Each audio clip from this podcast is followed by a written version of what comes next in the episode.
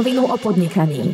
Vítam vás pri špeciálnom vydaní podcastu Na rovinu o podnikaní. Sme v situácii, kedy nás prekvapila kríza nečakaných rozmerov. V decembri sa rozbehla vírusová epidémia, ktorú dnes poznáme pod oficiálnym názvom COVID-19. Vírusové ochorenie je spôsobené koronavírusom. Vtedy sme ešte mnohí netušili, akým spôsobom sa epidémia o pár týždňov dotkne aj nás. 11. marca Svetová zdravotnícká organizácia oficiálne oznámila, že epidémia koron- koronavírusu je svetovou pandémiou. Dôsledky dnes cítime všetci. Zatiaľ jedinou ochranou pred šírením vírusu je zamedzenie kontaktov medzi ľuďmi, anglicky social distancing – to však spôsobuje obmedzenie akýchkoľvek aktivít, ktoré majú dopad na biznis. Dotkne sa výrazným spôsobom najmä malých a stredných podnikateľov. Pre všetkých je to nová situácia. Ako sa s tým vyrovnať, čo najlepšie robiť, ako sa na to pripraviť, to sú témy, o ktorých budeme dnes rozprávať s našim hostom Tomášom Terekom. Ahoj. Ahoj. Ahoj Tomáš, vítam ťa Ahoj, v tomto ďakujem impro... za pozvanie improvizovanom štúdiu. Dnes, e, keďže sa snažíme dodržať pravidla, tak sa nestretávame v štúdiu, ale nahrávame tento rozhovor e, prostredníctvom Skype. E, Tomáš začal podnikať už vo svojich 25 rokoch. Ty si založil v roku 2005 firmu zameranú na vzdelávanie, ktorá sa volala Empire, alebo teda volá sa Empire. A z malej školy jazykovej s piatimi zamestnancami za 10 rokov vyrastla firma s obratom 2 milióny eur a s 200 zamestnancami. Funguješ v Prahe, v Bratislave, v Košiciach, prevádzkuješ licenčnú sieť s vlastnými produktami a máš 60 partnerov v Česku a na Slovensku. Dnes sa venuješ stratégii a marketingu, ale o tom sa budeme rozprávať neskôr. Skús mi možno na začiatok tohto podcastu povedať, prečo si začal podnikať a čo to obnášalo založiť e, v roku 2005 taký startup a ako ho doviezť úspešne do, takého, do takej veľkosti, ako ju máš dnes? Uh, tak e, v prvom rade to bol produkt a v princípe to je vždycky vec, kde začína. Ty si tiež marketér, takže vždy ten, vždy ten biznis začína produktom a tržbami. Hej, to znamená, máš niečo, čo na trhu nie je, snažíš sa to uviezť, veríš tomu, že to bude úspešné že to má nejakú reálnu hodnotu a vtedy to bola, bol druh metódy, ktorý bol založený na tom, že teda e, jazyky, lebo prednostne učíme jazyky, sa učíš rýchlejšie a, celé ťa to viac baví. A my sme to testli e, naozaj tak veľmi startupisticky. Vtedy pojem startup neexistoval. On vznikol až niekedy v mnoho neskoršom období. Takže vtedy to bolo poctivo založená SROčka e, troby spolužiakmi. A v princípe sa to ujalo a rozhodli sme sa, že na to, aby to malo nejakú dynamiku rastu, že jeden z nás ako majiteľ do toho musí vojsť a teda vošiel som ja, lebo som si myslel, že budem môcť rozvíjať najmä tú marketingovú stránku toho biznisu. Faktom je, že viac menej som ako CEO 10 rokov hlavne riešil rast tej firmy, čiže skôr tú biznisovú stránku a k tomu marketingu som sa vrátil až, až o mnoho neskôr. Takže asi tak long story short. Super. Eh, dnes máš eh, v podstate vo firme 200 eh, zamestnancov. Ako to, poďme rovno na vec, ako to ovplyvnilo váš biznis? Čo sa teraz deje vo vašej škole? No, je to 200, by som nazval spolupracovníkov, veľká časť toho sú lektory, čiže oni nie sú klasickí zamestnanci. A mm, dá sa povedať, že možno aj dobre, že sa bavíme o takejto téme, lebo viem to posúdiť aj z pohľadu teda podnikateľa v tom SMI, čo je malé stredné podniky a zároveň ako nejakého advisory človeka pre, pre iné firmy. A ja to nazývam, že, že veľa z tých firiem majú svoje vaterlo. Aj dneska. Nie každá z tých firiem skončí úplne prehrou, ale myslím si, že sa zásadne re- rekonštruuje trh Takže to, čo sa nám deje, je, že e, veľká časť tej klientely stopla tú výučbu, pokiaľ sa bavíme o výučbe jazykov a tiež veľká časť tej klientely sa transformovala do rôznych virtuálnych tried. Takže ten digitál, ktorému to školstvo strašne dlho odvolávalo, tak je teraz absolútne number one. Hej. To sa týka aj základných škôl, tých progresívnych, lebo mám deti, takže viem, že snažia sa o nejakú Skype výučbu, nejaké virtual lessons a tak ďalej. Takže Dá sa povedať, že školstvo nebolo alebo vzdelávanie vôbec pripravené na tú digitalizáciu, je to veľký šok. Aj technicky, hej, že naozaj obslúžiť my, my odučíme možno v Bratislave 5000 hodín mesačne, ako v bratislavskej pobočke, takže keď beriem, že nejakých 2,5 tisíc hodín musí zvládnuť nejaký systém, hej, akože odučiť, to znamená organizácia lektorov, technické vybavenie, je to veľmi náročné. Ale zatiaľ, zatiaľ sa darí uh, ako transformovať časť tých klientov do, do online. V každom prípade, keď ste odučili takýto veľký počet hodín, tak to znamená, že nástupom práve e, tých obmedzení v pohybe e, ste museli toto všetko zrušiť. Čiže vám to mm-hmm. určite kleslo na nejakú teraz asi dosť malú úroveň, nízku. Je to pod 50%.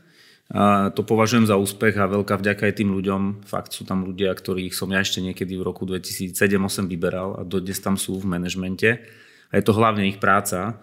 A dá sa povedať, že je to boj o každú hodinu dnes, pretože aj e, ten mindset tých klientov, že však zruším, nejdem na tú hodinu, je, musíme meniť. Že aj tá výučba musí pokračovať, samozrejme aj z hľadiska nejakej metodiky, aby sa nepreušilo. A pokiaľ ten človek je doma a nemá tam úplne ten komfort, tak samozrejme je to určitý diskomfort aj pre toho, e, pre toho klienta ale v každom prípade e, je to dneska pod 50% a myslím si, že na určitú dobu asi si budeme musieť zvyknúť, že to takto bude. Takže čo sa týka tej otázky, že nakoľko nás to hitlo, tak sme úplne prvý na rane. To znamená, ak beriem, že cestovanie, eventy, vzdelávanie, ktoré je face to face, alebo teda takýmto štýlom, ako sme mali my, a čo sa týka ešte možno nejakých, e, nejakých služieb gastre, tak tam sme presne v tej kategórii. Takže ja to zažívam a prežívam to rovnako aj na tomto fronte. Vidím, čo sa tam deje a zase potom možno je tá výhoda, že viem mať na to veľmi plastický pohľad, ako to vyzerá, keď naozaj zo dňa na deň jednoducho v pondelok sa zobudíš a máš 50% e, tržieb. To je, to je historicky bezprecedentná vec. Neviem, či za históriu kapitalizmu tak rýchlo prišla tak dynamická kríza. No keď hovoríme o tejto kríze, ktorá teraz prišla tak veľmi rýchlo, tak ty si určite zažil aj krízu v roku 2008, kedy si už v podstate túto firmu eh, ohľadom vzdelávania mal založenú. Ako sa pozeráš spätne, alebo ako by si to povedzme porovnal tú súčasnú situáciu s tým, čo sa dialo v roku 2008, keď bol taký výrazný pokles na trhoch? No 2008 ja som si včera pozeral nejaký, nejaké video nejakého analytika, on to, mi to prvýkrát to čas mal pocitovou a skúsenosťou, že bolo to o mnoho pomalšie, tak on to, on to na nejakom akciovom indexe ukazoval na grafe, že 200, cez 250 dní trval ten drop v roku 2008. Vieš, koľko trval teraz? No povedz. 19. To znamená, 19. to je taká dynamika, ktorá ktorá, ktorú my si nevieme predstaviť a myslím si, že ešte do veľkej miery aj nemáme strávenú. Hej, človek iné veci nevie stráviť za tak krátku dobu. To znamená, že deje sa to, že v obrovskej dynamike, navyše ten 2008 bol viac o opatrnosti, to znamená my tuto v rámci nejakej V4 sme cítili, že áno, treba byť opatrný, treba sa sústrediť na niektoré veci, ale v ďaleko, ďaleko e, pohodlnejšom tempe sa robili tie opatrenia. Kdežto teraz je to vyslovene, že v pondelok sa stalo a už v pondelok večer si musel robiť opatrenia, lebo si videl, že, že, že tá situácia je, je, je úplne v inej dynamike a je veľmi vážna. Tak práve o tom sa chceme dnes rozprávať, e, pretože táto zmena nastala veľmi rýchlo. Všetci sa snažia teraz nejakým spôsobom e, nájsť v sebe rezervy a vymyslieť, že čo s tým. My sa dnes budeme rozprávať možno trošku metodicky, že čo e, treba spraviť, v akom poradí, aby to bolo čo najefektívnejšie. Ja len doplním, že ty si v roku 2015 e, odišiel e, z firmy, ktorú si založil, Empire. Odišiel v zmysle, že si tam zostal ako nejaký poradca a založil si novú firmu BizBuilders, ktorej sa venuješ dnes. Skús možno veľmi rýchlo poslucháčom povedať, čo to je firma BizBuilders. No my, čo, čo my robíme je to, že nejak nakopávame nejaký rast tej spoločnosti cez takú veľmi praktickú biznis stratégiu, ktorá vychádza z kombinácie nejakých podnikateľských možností a nejakého marketingu. To znamená, neriešime až tak tú komunikačnú časť toho marketingu, ale skôr tú biznisovú. A výsledkom je nejaké naštartovanie alebo reštartovanie spoločnosti. To znamená, že väčšinou, e, väčšinou to končí aj nejakým strategickým plánom rastu. ale tým, že som z prostredia malých a stredných podnikov, tak to robíme tak veľ, veľmi, veľmi ľudský a k veci, pretože ja viem, že tí podnikatelia, ktorí majú firmy od ja neviem, 1 až po 10 miliónov eur, tí CEOs, pretože robíme výlučne zo CEOs, tak častokrát práve nejdú po tých eh, poradenských službách, lebo očakávajú od toho veľa teórie. Hej, takže snažíme sa tomu vyhnúť a skôr to robiť tak, že keď je nejaká analýza, ktorú spravíme, tak sú je z toho 5 kľúčových vecí, ktoré pre, ten, pre tú firmu z toho vypadne a tie treba realizovať a veľa klientov s nami zostáva aj dlhodobo, že teda povedia, OK, chalani, páči sa nám to, tak poďte nám s tým pomôcť to implementovať. Takže nie sme vôbec odtrhnutí od reality. Aj teraz e, konkrétne niektorí naši klienti s nami konzultujú tie jednotlivé kroky.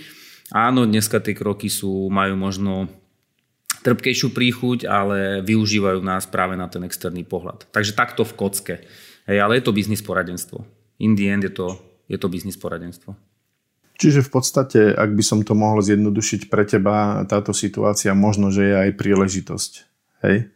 Vždy, dá sa to tak povedať? Dá sa povedať, ale treba s tým, treba s tým opatrne, pretože môže to byť vnímané, že človek jazdí akoby na, na tragédii druhých, ono to tak nie je, pretože sa nám potvrdilo jedna vec, že to isté, čo som ja zažíval ako CEO a majiteľ rastúcej firmy, zažívajú všetci a to je nejaká, ja ju nazývam úplne objektívna interná slepota.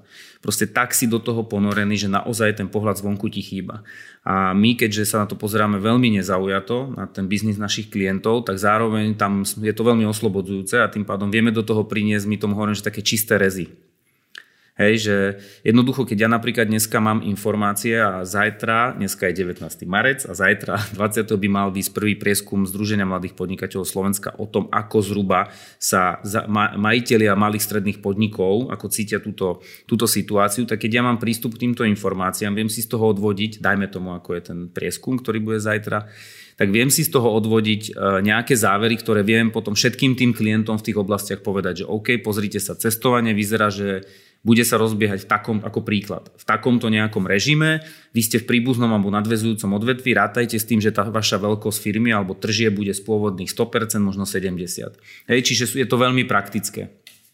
Takže ten nadhľad je určite, čo v tejto situácii je úplne kľúčové. A mať ho, keď si naozaj v strede toho boiska, keď na teba strieľajú, čo sú dneska všetci, ja to prirovnám k tomu, mať ten nadhľad je, je veľmi ťažké. Máš v tom emóciu, budoval si tú firmu, tu je kopec firiem, ktorí dneska prežívajú svoju tragédiu, tu sa netreba tváriť, že to nie je. A je tam veľa emócií, tie k tomu patria. Je to veľký debakel pre veľa, pre veľa ľudí, aj osobní sú v nejakej fáze, sú navyše, tie firmy sú po období veľkej konjunktúry, čiže rastu, kedy sa riešilo v podstate skôr problém so zamestnancami a day by day je to úplne iná realita, úplne iná, iná situácia. Takže, takže asi tak. Dobre, no poďme teraz e, na tú najdôležitejšiu časť, o ktorej sa dnes chceme baviť. Poďme si prejsť spolu možno po krokoch, e, čo treba robiť v takej situácii. Máme teda pred sebou objektívnu situáciu, biznis sa nám prepadol viac ako 50% e, zo dňa na deň, je to veľmi rýchle. Máme v zásade relatívne nejasné vyhliadky pred sebou, pretože nevieme, koľko to bude trvať, čo to spraví s celosvetovou ekonomikou a tak ďalej. Čiže veľa, veľa neznámych. Takže čo je prvý krok, čo by som ja ako majiteľ malej strednej firmy mal urobiť hneď teraz? Ja keď som nad tým rozmýšľal, že by som to asi rozdelil na čo robiť sám so sebou a čo robiť s firmou. To je veľmi podstatné a to málo kde som to takto videl rozčlenené, takže možno, že ja by som úplne na úvod povedal, že to, čo aj ja robím, že o mnoho viac športujem, pretože je veľmi dôležité keep your mindset. Lebo na konci dňa si ten majiteľ musí uvedomiť, alebo mne to príde, to je môj, môj nejaký názor, že na konci dňa to, ako ja kvalitne vidím tú situáciu, závisí od toho, ako sa vyspím, ako, som, ako zvládam ja stres. To znamená, že v prvom rade robím sám so sebou. Hej. Je tu, niekto medituje, niekto si ide zabehať, niekto si proste dá 300 angličákov, je to jedno, ale toto je úplne number one. Pretože na tej, v tej pozícii CEO a majiteľ, kde je veľa tých ľudí, není nikto iný. To znamená, tam nie je žiadny, žiadna náhrada. Ak on nejakým spôsobom sa prepáli, zničí alebo sa zdravotne, zdravotne nebude ochorie, tak viac menej všetko ostatné už ani nenastane. Takže to je možno úplne na úvod, že naozaj dať si hlavu do akého takého možného kľudu. Je úplne kľúčové. Hej. Všetci tí naši klienti, alebo 90% z nich sú priamo ICO, aj majiteľia, tam je to veľmi podstatné. A či už je to o, to o tom, že to robím športom, alebo to s niekým zdieľam, alebo sa s niekým radím, to je úplne jedno, ale hlava v kľude. To by som asi povedal na úvod. A teraz, čo sa týka tých biznisových opatrení, tak mne sa dlhodobo osvedčuje prístup tu a teraz a neskôr. Čiže deliť tú situáciu tu a teraz znamená, že naozaj to je taký ten priamy výbuch, taký damage control. V našom prípade napríklad v keď to bolo hneď stanovenie, stanovenie nejakých hneď opatrení, to znamená, že musíme zatvoriť, máme asi 600 metrov v, v Bratislave tých priestorov, kde sa učí.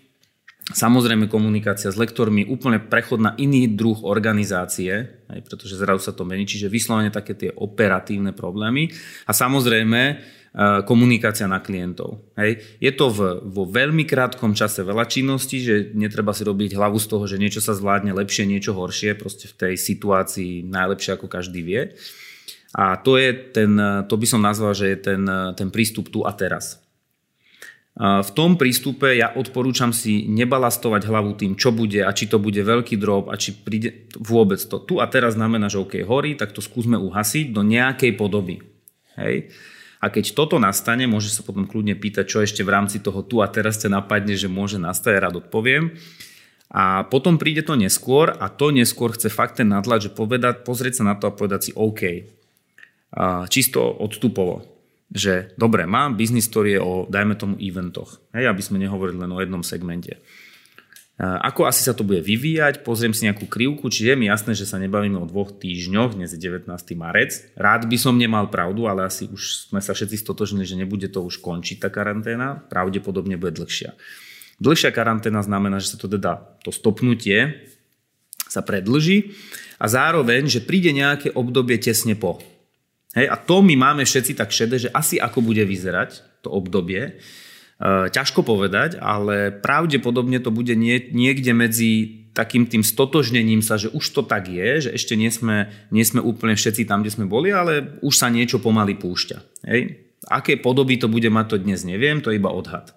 Môže to byť po dvoch mesiacoch, môže to byť po troch mesiacoch. V každom prípade pri tom prístupe neskôr by som ja odporúčal rátať hlavne ako veľká mi firma zostane, ak prežila tu pr- ten prvý nájazd.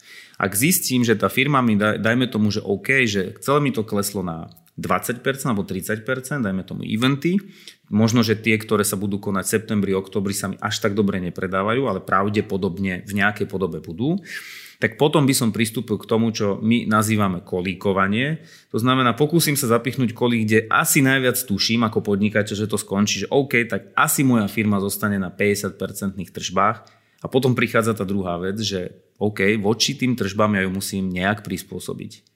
A z toho prídu všetky ostatné opatrenia. Ja tie čísla nechcem strieľať, lebo segment od segmentu môže byť iný, ale ako keď beriem, že nejaký týždeň, dva je ten tu a teraz, nejaká taká operatívna, operatívne hasenie, tak v tom prístupe takom, že neskôr alebo strategickejšom by som ja bol skôr defenzívny a nastavil tú firmu veľmi akoby, jednoducho by som uvažoval asi, že to bude väčšia ulita že na chvíľu bude musieť sa proste stvrknúť. Čiže to je, to je asi druhý krok. Hej, a tým začať, že pozrieť si, to, pozrieť si to v tržbách a od toho odvinúť biznis plán, lebo málo tých ľudí robí s číslami, ale naozaj ten biznis model vám ukáže, že čo vlastne mi zostane, ktorí ľudia mi zostanú, či môžem tých ostatných nejakým spôsobom udržať, hej, či si môžem dovoliť také veľké priestory, či si môžem dovoliť taký veľký autopark, čokoľvek, čo, čo v tých nákladoch je. Dobre, poďme si skúsiť rozobrať. Toto si povedal v nejakom takom e, strednodobom horizonte, čo, sa, čo by sa malo udiať. Poďme teraz do tej stratégie, ktorú si nazval tu a teraz. Mm-hmm. Hej. A sú tam e, v podstate pre mňa také dve veci, ktoré by sme mohli rozobrať. Je to taká, ja by som to nazval, že interná vec a externá. Interná v zmysle čo robiť s vlastným tímom, koho zapojiť, ako robiť e, krízový manažment, či zakladať nejaký užší krízový tím a tak ďalej. A potom nastáva tá druhá vec, externá, ako komunikovať s klientami. Tak skús e, možno povedať, ako, ako by mal malý stredný podnikateľ skladať krízový tím, ako komunikovať v čase, keď e, by sme mali byť všetci online a nemali by sme sa stretávať. Čo si o tom myslíš? Uh, to je veľmi dobrý point to takto rozobrať, úplne na drobné. Smerom interne, čo mám skúsenosť aj z minulej nejakej krízy, ak ju tak nazveme, je, že to veľmi dobre preveruje hej, tú internú odolnosť. Hej. Takže uh, ten tím interný, ak sa bavíme nejaký krízový, a môžeme ho nazvať aj nejak krajšie, no, možno nás napadne počas, počas podcastu, tak ten štáb, alebo tím, alebo akokoľvek to, ten reparačný, nazvíme ho tým, uh, by mal byť určite zložený z ľudí interných v zmysle zamestnanci, nerobiť bez nich tie rozhodnutia, pretože v veľkej časti sa budú ich týkať. Ten výber zamestnancov, aj my keď robíme nejaké rozvojové veci s firmami a chcú tam prizvať zamestnancov, tak sú, ja ich nazývam, že relevantní. To znamená, vieme, že ťahajú za firmu a vieme, že majú dosť dobrý pohľad taký objektívny. Sú vždycky takí ľudia vo firme, čo vedia dosť dobre zhodnotiť aj tú možno náladu zamestnancov, aj pohľad taký, taký vnútorný. Že poznajú to DNA, možno sú prirodzene akceptovaní Takže to je smerom k, k zostaveniu toho týmu z interných ľudí a z externých to môže byť ktokoľvek, buď spolumajiteľa, ktorí možno nie sú v operatíve, alebo to môže byť kľudne niekto aj zvonku, ale určite e, tu platí, ja to volám, že ten Valdorský, aj Valdorská škola má taký prístup k, k, k, k, k tomu, ako zostaviť e, nejakú, nejakú väčšinu, teraz som sa zakoktal, strich, Valdorský prístup, ktorý je o tom, že viac menej každý vidí niečo iné. To som tým chcel povedať. Čiže tam neexistuje nejaká jedna pravda, že teda ja sám, veľký líder, ktorý som to tu vybudoval, to tu idem zvládnuť. Toto veľmi neodporúčam. Čiže ten krízový tým by mal byť vyskladaný z ľudí, ktorí sú aj interní, aj externí. Externí kvôli tomu, že nie sú zaťažení, to čo som hovoril na začiatku. A interní kvôli tomu, že poznajú to DNA a vedia precítiť, čo asi v tej firme sa bude diať a možno to aj ďalej odkomunikovať takto by som ja odporúčal zostavovať ten, ten štáb alebo tým. Určite nie one man show. A keby sme sa mali pobaviť o tom, dobre, mám nejaký krízový tím, oslovil som ľudí, e, nemôžem sa s nimi stretávať, tak pravdepodobne použijem niektorý z nástrojov, ktorý mám k dispozícii, buď Skype alebo Zoom e, do linky e, v podcaste, alebo inak to urobíme. Milí poslucháči, ak budete chcieť e, podrobnejšie informácie, tak vás nasmerujem na stránku e, www.narovinu.online lomitko výzva 2020, tak som to nazval, aby to nebola tá kríza. A tam nájdete všetky linky, ktoré sú zaujímavé v súvislosti tým, s tým, čo sa teraz rozprávame. Takže Máme k dispozícii nejaké nástroje, e, ktoré nám umožňujú komunikovať spolu, aby sme sa mohli rozhodovať. E, ako sa na to pozeráš ty? E, ako, ako to treba organizovať? Treba sa stretávať každý deň? Treba robiť z toho nejaké výstupy? Ako zorganizovať tú prácu toho krízového týmu? Mm-hmm.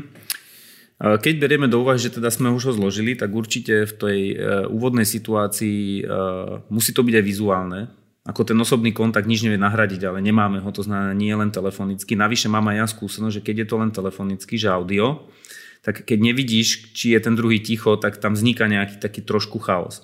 Čiže ktorýkoľvek z tých nástrojov mňa ešte napadol Webex, som dostal ako odporúčanie, to je nejaký Cisco, nepoznám, dneska to budem, dneska to budem prvýkrát využívať, tak určite o tom, že to musí byť kombinácia zvuku a toho, že sa vidíme. Hej? A ten vizuálny kontakt je pre ľudí aj skrz toho, že keď je tam napríklad nejaký silný líder, tak on môže aj takouto formou nejaký, nejakú časť pozitívnej energie tam dostať. Pokiaľ je to čisto, čisto e, audio, tak je to, tak je to horšie. Hej. Niekedy sa to nedá, že naozaj je človek v aute, že je na cestách, ale určite, určite e, zostaviť sa online, to znamená, že komunikujeme všetci naraz, v ideálnom prípade kombinácia aj e, hlasu, aj e, obrazu a minimálne na začiatku dvakrát denne. Ten prvý týždeň, ktorý už máme za sebou, dneska je 19. marca, takže máme za sebou nejaké prvé dva týždne, už môžeme hodnotiť, tak v tých prvých dňoch určite, ale niektoré firmy až teraz začínajú pocitovať ich prvý týždeň, pretože to je nejaká druho-sekundárna vlna tak e, tam to určite odporúčam, že na začiatku dvakrát denne, potom to môže sa riediť podľa toho, ako sa tá situácia vyvíja. Tam je strašne veľa emócií, čiže aj potom pri tých meetingoch nezačínať hneď tým, že tuto je až tvorka, ktorú ideme robiť, vrelo neodporúčam, ale jednak, že nechať tým ľuďom priestor vôbec povedať, kde sa nachádzajú, pretože keď niekto je, poviem príklad, že sa mu narodilo dieťa, e, má ja neviem, nezamestnaného partnera, toto mu hrozí, že tu reálne príde o job, tak to je on, on ani není schopný s nami niečo tvoriť, pretože mentálne je vyblokovaný. Čiže prvých možno nechcem povedať časovo, ale možno prvú časť venovať naozaj tomu, že OK, toto máme situáciu, teraz mi povedzte, ako sa kto cíti, ako ju prežívate a až potom dojsť k tomu. A čo veľmi dobre funguje, odporúčam nerobiť to tak, že dobre, ja som tu napísal 10 bodov, ja ako CEO majiteľ, ktoré chcem, aby ste plnili. Práve preto, že tá filozofia je, že viac očí viac vidí, takže skôr opačne. Robiť to tým ťahom, že OK, tak teraz máme túto situáciu. Číslo 1 máme pokles v tržbách. Čiže naša otázka na nás piatich, čo ideme s tým robiť. Hej, nehovorím, že, že to má byť tento koučovský prístup, ale určite nie, neodporúčam proste to robiť vyslovene, že z hora dole. Hej, to bude zase veľmi náročné pre určitý typ ľudí, ktorí sú zvyknutí rozhodovať takto. Samozrejme, čo je pravda, ja pôsobím v segmentoch, kde je vysoká inteligencia tých ľudí, čiže vťahovať ich do tých vecí má zmysel, pretože, pretože väčšinou celý život robím asi s firmami buď technologickými alebo firmami v službách. To znamená, tam naozaj aj v nejakej štruktúre sú vždy ľudia, ktorí proste tú hlavu majú na poriadku a dá sa s nimi. Pokiaľ by to boli iné segmenty, s ktorými ja nemám skúsenosť, tam naozaj môže tá autokracia byť na mieste. Ale pokiaľ sa bavíme o týchto segmentoch, o ktorých sme sa rozprávali, čiže služby a tak ďalej, tak tých ľudí určite vtiahnuť. Zároveň vidíme, ako sa správajú. To je, to je ďalšia vec. Takže asi tak. Dobre, to, toto je dobrá poznámka. E, ja by som e, sa možno ešte spýtal takú praktickú vec. E, výstupy z takýchto online meetingov, ako ich organizovať, ako si kontrolovať nejaký progres. Myslím teraz na nejaké možno nástroje technické, ako sa s tým vysporiadať. Veľmi dobre funguje takto. Čo není napísané, je prediskutované a nám veľmi dobre funguje aj, ja to je moja, moja skúsenosť, je ten workshopový štýl, to znamená všetko píšeme na nejaký flipchart, kľúčové veci proste máme na flipe a buď si ho odfotíme, keď nemáme čas, alebo to prepíšeme a vždy na konci by mal byť, že OK, toto boli témy, toto sú naše výstupy a na konci sú to do. Verím, že nevadí, že do toho dávam toľko anglických výrazov, je mi to blízke. Nie, je to úplne, je to úplne okay. v poriadku. Uh-huh. OK. Tak na konci je nejaký to-do list, to znamená, že je to zoznam úloh. Hej, musí byť jasné a nie je nič horšie, ako 3 hodiny predebatované, kedy od- odchádzame s tým, že nikto nevie, čo má robiť. Potom sme si, nepo- potom sme si podebatovali, možno pozdielali nejaké emócie, ale nemáme to uchopiteľné. A to vie byť, to vie byť veľmi toxické v tejto situácii. Hej, keď to urobíš v bežnej prevádzke, že máš poradu, ktorá ti nevíde, tak OK, ale tu to musí byť že jasné. Kvôli tomuto sme sa stretli, Popočúvame sa, zistíme, kde sa kto nachádza. Toto sú body, prejdeme, zapíšeme, odfotíme, rozdelím úlohy o dva dní zase, o deň zase. Veľmi takto exekučne to musí byť dobre dotiahnuté. Máš skúsenosť s nejakými konkrétnymi nástrojmi Flipchart. v online, Flipchart. Flipchart, tuška. To je... Ale v, te, v tejto situácii, keď e, to všetci potrebujú vidieť vizuálne niekde vo svojom počítači, e, kam umiestniť tú fotku z toho flipchartu, ako si sledovať. Nie, vieš čo, ja to dneska, dneska po obede ti môžem potom napísať, dnes je 19. marec, takže viem ti dať od 20. marca nejaké info. Dneska budeme dokonca workshop s klientov, ktorý má nejakú situáciu a budem ho robiť online. To znamená, za mnou bude flip, všetci na to budú snať vidieť, takže budem mať skúsenosť, ale predpokladám, že tak ako sa my vidíme teraz dvaja, že keď sa postavil a robíš a, robíš a zapisuješ na flipchart, tak to fungovať bude. Vizuálne. Dobre. Strašne dôležité je vizuálne. Ja som, ja som e, pozeral alebo čítal som od Simona Sineka, že prečo tie visions fungujú. On povedal, pretože jednoducho človek je v princípe, keď bol ešte lovca a zberač, tak ty si vizuálne videl ten svoj cieľ, na ktorý si lovil. Hej, že vždycky ten človek, to znamená, že preto odporúčam vidieť sa pri tých koloch a preto odporúčam tieto veci zapisovať na nejaký flip, lebo to všetko veľmi pomáha tej situácii na tých podvedomých alebo nejakých možno iných e, sférach alebo dimenziách toho človeka. Hej, takže to sú, to sú dôležité detaily. Ja by som napriek tomu potom ešte doplnil možno na tú stránku www.narovinu.online lomitko výzva 2020 niekoľko nástrojov, kde sa dajú potom úlohy, ktoré vzniknú na takýchto stretnutiach pekne rozpísať a sledovať ich progres a to je niečo ako Trello alebo možno niekto používa niečo iné, takže skúsime spraviť taký prehľad pre ľudí, že čo všetko je k dispozícii na trhu. Toto podporujem, ja skôr, lebo toto sú potom nástroje nejakého task managementu, aj, čiže managementu úloh, to je v poriadku. Ja som skôr chcel povedať, že keď nemáme ten priestor sa stretnúť osobne, tak sa proste stretme, stretníme virtuálne, ale robíme to tak, ako keby sme sa stretli osobne. Ale zase, každý má svoj štýl, aj, ja hovorím, čo fungovalo mne v nejakej mojej skúsenosti. Dobre, skúsme prejsť na ďalšiu tému v tej prvej časti tu a teraz a to sú naši klienti. Ako spraviť uh, tú komunikáciu na klientov, čo, na čo nesmiem zabudnúť, pretože uh, klient je predsa naše živobytie, takže je asi veľmi dôležité, čo smerom ku klientom teraz budem robiť. No, empatia. Nejdem hlavne nič predávať. Hej, to znamená, že to by som povedal, že to je tá časť Gaussovej krivky, kedy sa to môže otočiť, že už s každou ďalšou energiou sa to skôr akože ten výstup zhoršuje. A treba vždycky brať, na, brať asi ohľad na to, že v tej situácii aj ten klient je zmetený a po, posledné, čo chce, je počuť nejakého dodávateľa, my sme vo vzťahu k nemu dodávateľ, ktorý ho k niečomu tlačí. Takže podľa môj, môjho názoru asi závisí segment od segmentu, ale keď sa bavíme o tých službách, je to o tom počúvať, čo sa deje tomu klientovi a vlastne ponúknuť mu alternatívne riešenie, ak existuje. Hej, lebo niekedy proste ten klient to vypne, povie, prepačte, na teraz toto úplne stopujem, alternatíva neexistuje, to znamená, že sme stopnutí, vypnutí, ale v prípade eventov, v prípade vzdelávania, v prípade gastra je to donáška, v prípade vzdelávania je to online výučba, takže tie, tie veci sú. A pokúsiť sa skôr pochopiť toho klienta, čím prechádza, pretože naozaj ten objem tej, tej práce, ktorý nastal z tej paniky, je tak veľký, že nikto nemá dneska akoby chuť riešiť nejakého dodávateľa, či mu zaplatí a, a či naozaj to bude tak alebo tak. Tiež sa vyhnúť otázkam, ako to vidíte do budúcnosti, lebo všetci vidíme, nevidíme, hej? aspoň teraz v marci nevidíme, môžeme niečo predpokladať a je to zbytočné tlačenie klienta, za ktorým je cítiť zase nejakú, nejakú moju snahu ho manipulovať do odpovede, že však mi povedzte, aby som vedel, s čím mám rátať. Asi to nepovie. Hej, takže toto je asi zásada číslo 1. A zásada číslo 2 je naozaj sa ho spýtať, čo je to, čo by z toho, čo bol zvyknutý, využil. Zase dám možno príklad, e, my sme sa bavili o tej, o tej gastroskupine ešte predtým, jak sme začali nahrávať. Je to výborný postreh alebo postup, že vlastne OK, tak nejde to, že idete k tam do reštík, tak my vlastne varíme pre vás rovnako to, čo máte radi, ale donášame vám to alebo robíme nejakú výdajňu. To sú, to sú, veľmi, to sú veľmi vyzreté reakcie. Oni sú samozrejme, samozrejme aj prírodzené, ale to, že jednoducho zavretá reštika neznamená, že ten zážitok že z tej kuchyne nemôže prebehnúť ináč. Navyše tí ľudia, ktorí majú doma decka, tak tí sú radi za tú donášku, lebo to je celkom natlak.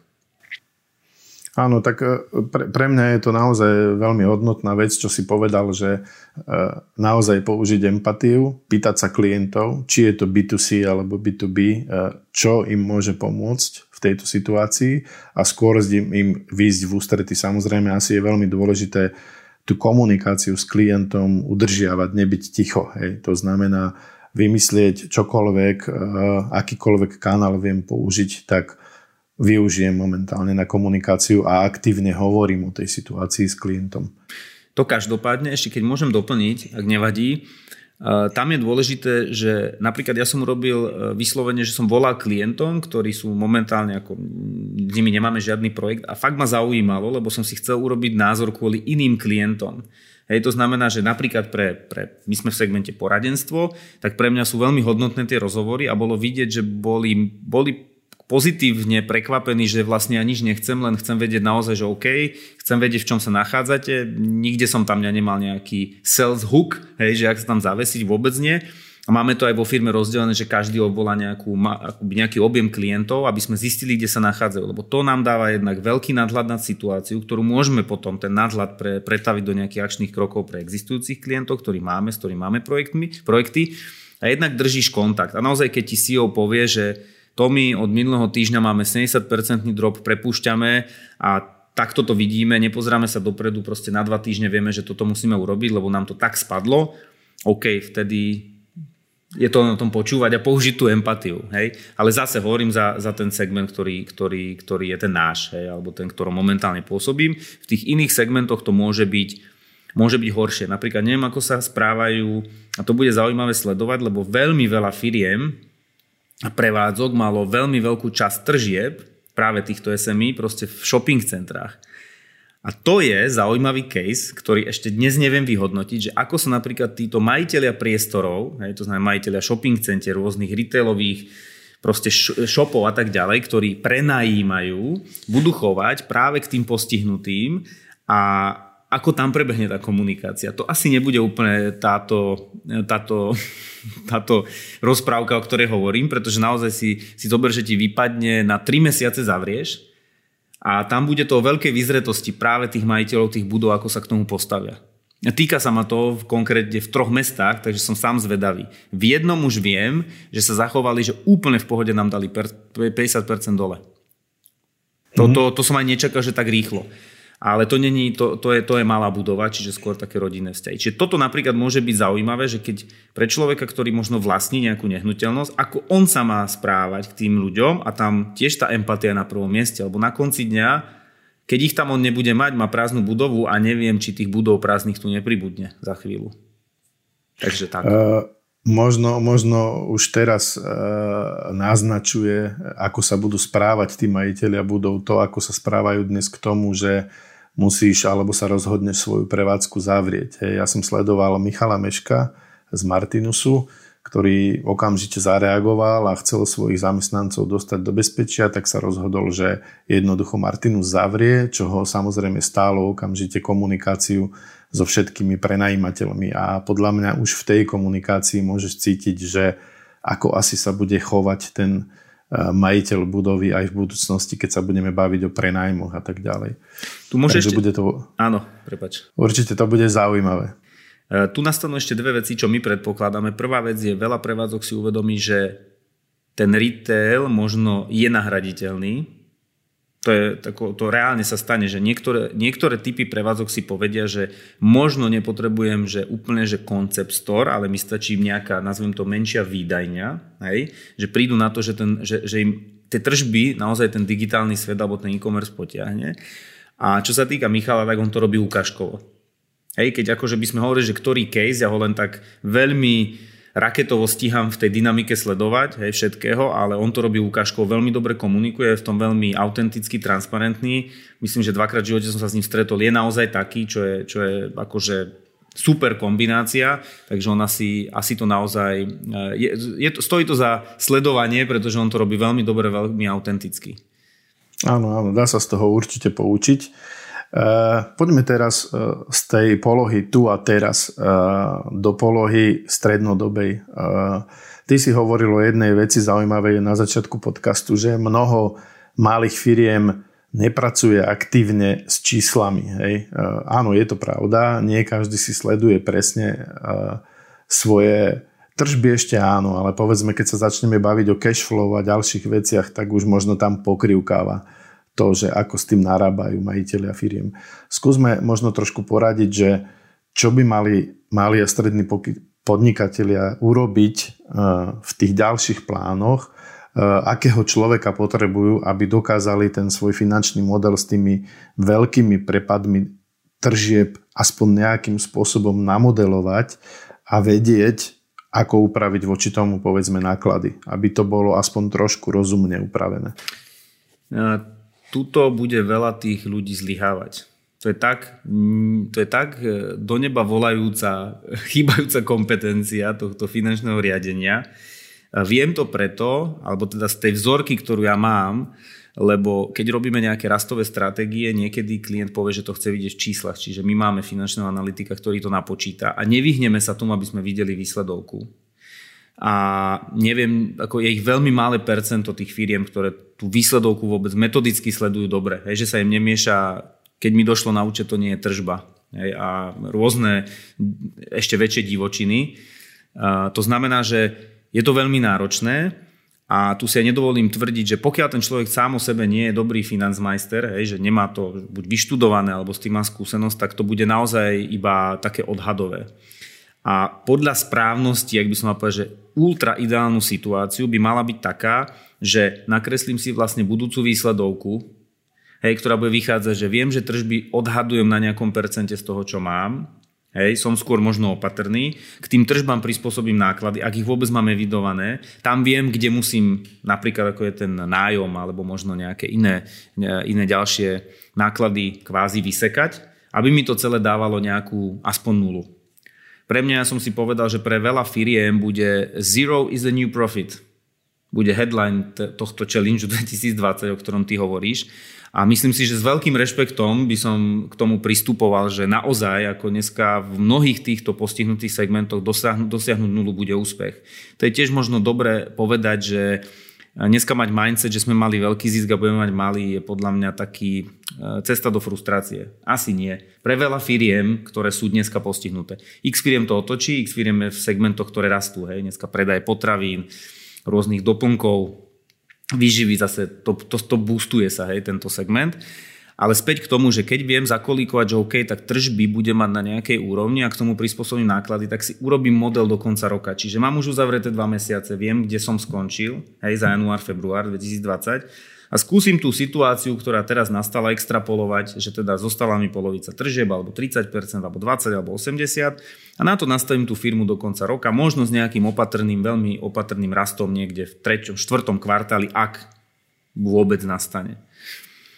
A teda, keď bavíme sa o hyperideálnom príklade, tak na to hneď nastavím cash flow čo je zase niečo úplne iné. To znamená, je to ten reálny cash, ktorý máme na dispozícii, lebo to, čo som si nakreslil v tej prvej časti je nejaký model, OK, už viem, že v tomto modeli firma vie fungovať, ale potom je cash flow. Ja musím tam zohľadniť, v akom som mínuse, keď čerpám napríklad konto korent, hej tak mne môže vychádzať, že som na nule, ale reálne budem, strat, budem mať nestratu, ale budem mať mínus na účte.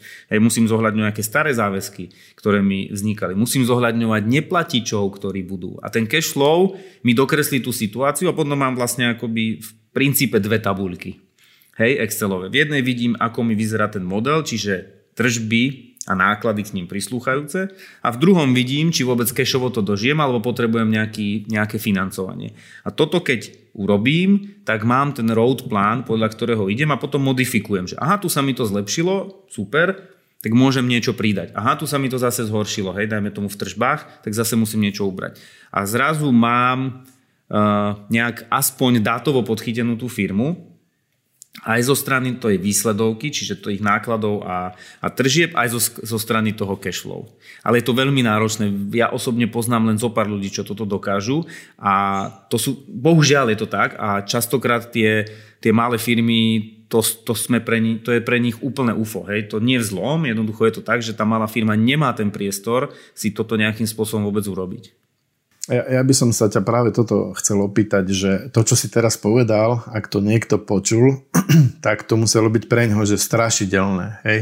A ja by som možno chcel takýmto ľuďom poradiť, že čo majú urobiť. Majú si nájsť niekoho, vyhľadať nejakého študenta alebo niekoho, kto skončil ekonómiu, kto im vie aspoň trošku s tými dvomi tabulkami pomôcť. Ako, ako, ako postupovať v takom prípade?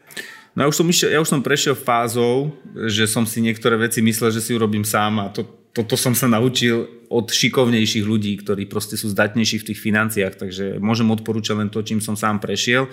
Je to zbytočne drahá skúsenosť. Hej. Pokiaľ k tomu proste nemám ja vzťah a ne, nerozumiem tie čísla, určite s niekým externe. Niekedy sú šikovní účtovníci alebo účtovníčky, ktorí dokážu veľkú časť toho urobiť. Hej, to nemusí byť len nejaký ultradrahý proste poradca alebo niekto, kto je fakt guru na tie financie Môže to byť praktické typy. Šikovná účtovníčka alebo šikovný účtovník, ktorý proste má tú nadstavbu, nazvime to finančnú. E, dvojka môže byť e, niekto, kto robí práve v poradenskej firme. Hej, môže to byť niekto, kto robí v väčšej poradenskej firme, ktorého poprosím ako kamaráta. Môže to byť, niekedy je to možno nejaký iný podnikateľ, o ktorom viem, že naozaj tie čísla si vie strážiť, že si ich dáva dokopy, alebo to môže byť naozaj, môže to byť e, aj poradenská firma. Hej, a to som odstupňoval možno aj že od toho najkvázi najlacnejšieho po to, po to náročnejšie. A samozrejme, že e, pokiaľ sa na to necítim, ani to neskúšať. Väčšinou potom je to Excel, ktorý je vlastne nezmysel a ja mám viac menej mám zlý radar, mám zlý tachometer, hej, mám zlý Excel a myslím si, že dojdem. Mm-mm. Toto nás vytrestá všetkých.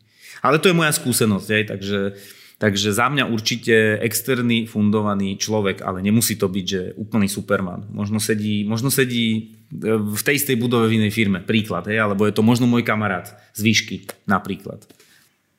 Takže... Toto, toto sú veľmi praktické rady. E, rozprávame sa s Tomášom Terekom z firmy BizBuilders. E, rozprávali sme sa doteraz o tom, že v týchto časoch uh, to bude naozaj veľmi komplikované a bude to veľká výzva pre mnohé malé stredné firmy, ale samozrejme aj pre veľké firmy. Uh, preto je dobré si urobiť plán, uh, nezabudnúť na seba, to je pre mňa veľké ponaučenie z tohto rozprávania, povedať si, čo spravím tu a teraz a začať sa pozerať na to, čo bude neskôr a použiť pri tom čo najlepšie dáta, aké sa dajú použiť. Áno. Uh, ja pri tom všetkom chcem vyzdvihnúť jednu vec, ktorá zaznievala počas tohto podcastu, že netreba zabudnúť na empatiu a solidaritu. A to je možno, že pre mňa taký najlepší výstup. Ja pripomeniem ešte poslucháčom to, že my e, k tomuto podcastu vytvoríme špeciálnu stránku, e, ktorú nájdete na adrese narovinu.online lomitko výzva 2020 alebo teda výzva 2020, kde umiestnime čo najviac tých praktických rád, eh, o ktorých sme sa tuto s Tomášom rozprávali. Čo by si možno na záver eh, povedal eh, našim poslucháčom, aby sme neskončili nejak depresívne tento podcast? Nie, ja sa práve že snažím energetizovať tých ľudí okolo nás, pretože je tam niekoľko pozitívnych vecí hej, v tom celom, čo sa deje. Prvá vec, že keď budeme dodržiavať to, že najprv sa starajme o ten svoj mindset, tak možno sa začneme naozaj ho dlhodobo viac starať. Hej, že naozaj nepodceníme to, ako sa cítime, v akej sme nálade, aký vplyv my vôbec máme na, na, na to, čo sa deje. Čiže nejaká práca so sebou. A druhá vec, že ten trh sa deformoval. Vo veľa veciach bol už deformovaný a pýtal si tú facku. Nebudem menovať, pretože by som išiel od toho, jak sa tu tancovalo okolo výkonnosti mileniálov až po neviem, čo mne to prišlo zvrhlé, lebo to už, to už bolo naozaj ako, že to už sme žili bublinku, povedzme si. A to teraz nechcem ako tým niekoho rozčúliť, ale vo veľa veciach uh, už sme si ju vyrobili, čiže tá korekcia prišla. Bohužiaľ prišla neúplne šťastne, ale je tu. Uh, tretia vec, budú sa meniť návyky spotrebiteľov, to znamená, pokiaľ nezostanem akoby zmrznutý a trošku si otvorím hlavu, tak budem vidieť nové príležitosti, lebo tí spotrebitelia, napríklad ako je teraz, že veľa vzdelávania sa presúva do online, ako príklad, ktorý žijem, e, tak veľa spotrebiteľov bude meniť návyky. Vtedy sa budujú všetky tie Google a Amazony a všetky, keď sa deje niečo na trhu, nie vtedy, keď je to vlastne konštantné. Čiže prichádza veľa príležitostí. Určite sa vám vyfiltruje firma o nepodstatných ľudí, ktorí vlastne nikdy nám nechýbali, len sme si to báli sa priznať. A na konci dňa si myslím, že aj ľudia sa trošku zamyslia práve nad tým, čo si ty povedal, lebo ja som chcel doplniť celý čas počas podcastu, že slovo solidarita. Hej, že naozaj proste dneska sme ochotní písať články for free, dneska sme ochotní sa baviť a venovať dve hodiny svojho času na to, aby proste sa to niekde šírilo, rozmýšľame o nejakých proste free webinároch, aby sme práve tým podnikateľom pomohli a určite pomôž si človeče a ostatní ti pomôžu tiež, čiže taká možno nejaká viera v seba, že naozaj nie je to žiadna tragédia, je to proste zásadná zmena, z ktorej jednoducho časť e, z nás vyjde výťazne. Uvidíme, ktorá. Ďakujem ti veľmi pekne ja za tieto za slova. Pozvanie. Držím ti palce, aby sa darilo aj tebe a určite sa budeme aj v budúcnosti ešte počuť. E, pozdravujem všetkých poslucháčov a všetkým držím palce, aby našli uh, svoje budúce uplatnenie aj v tejto uh, veľkej výzve, ktorá nám prišla práve v roku 2020. Do počutia. Ahojte. Počúvali ste na rovinu o podnikaní. Dvojtýždenný podcast spoločnosti ProSite Slovensko. Podcast na rovinu o podnikaní nájdete vo vašich mobilných podcastových aplikáciách alebo na streamovacej službe Spotify, ale aj na webe www.narovinu.online. Dnešná epizóda vznikla s podporou ProSite Academy, vzdelávacej platformy spoločnosti ProSite Slovensko. Strich a produkciu zabezpečila spoločnosť Button Media. Do počutia o dva týždne.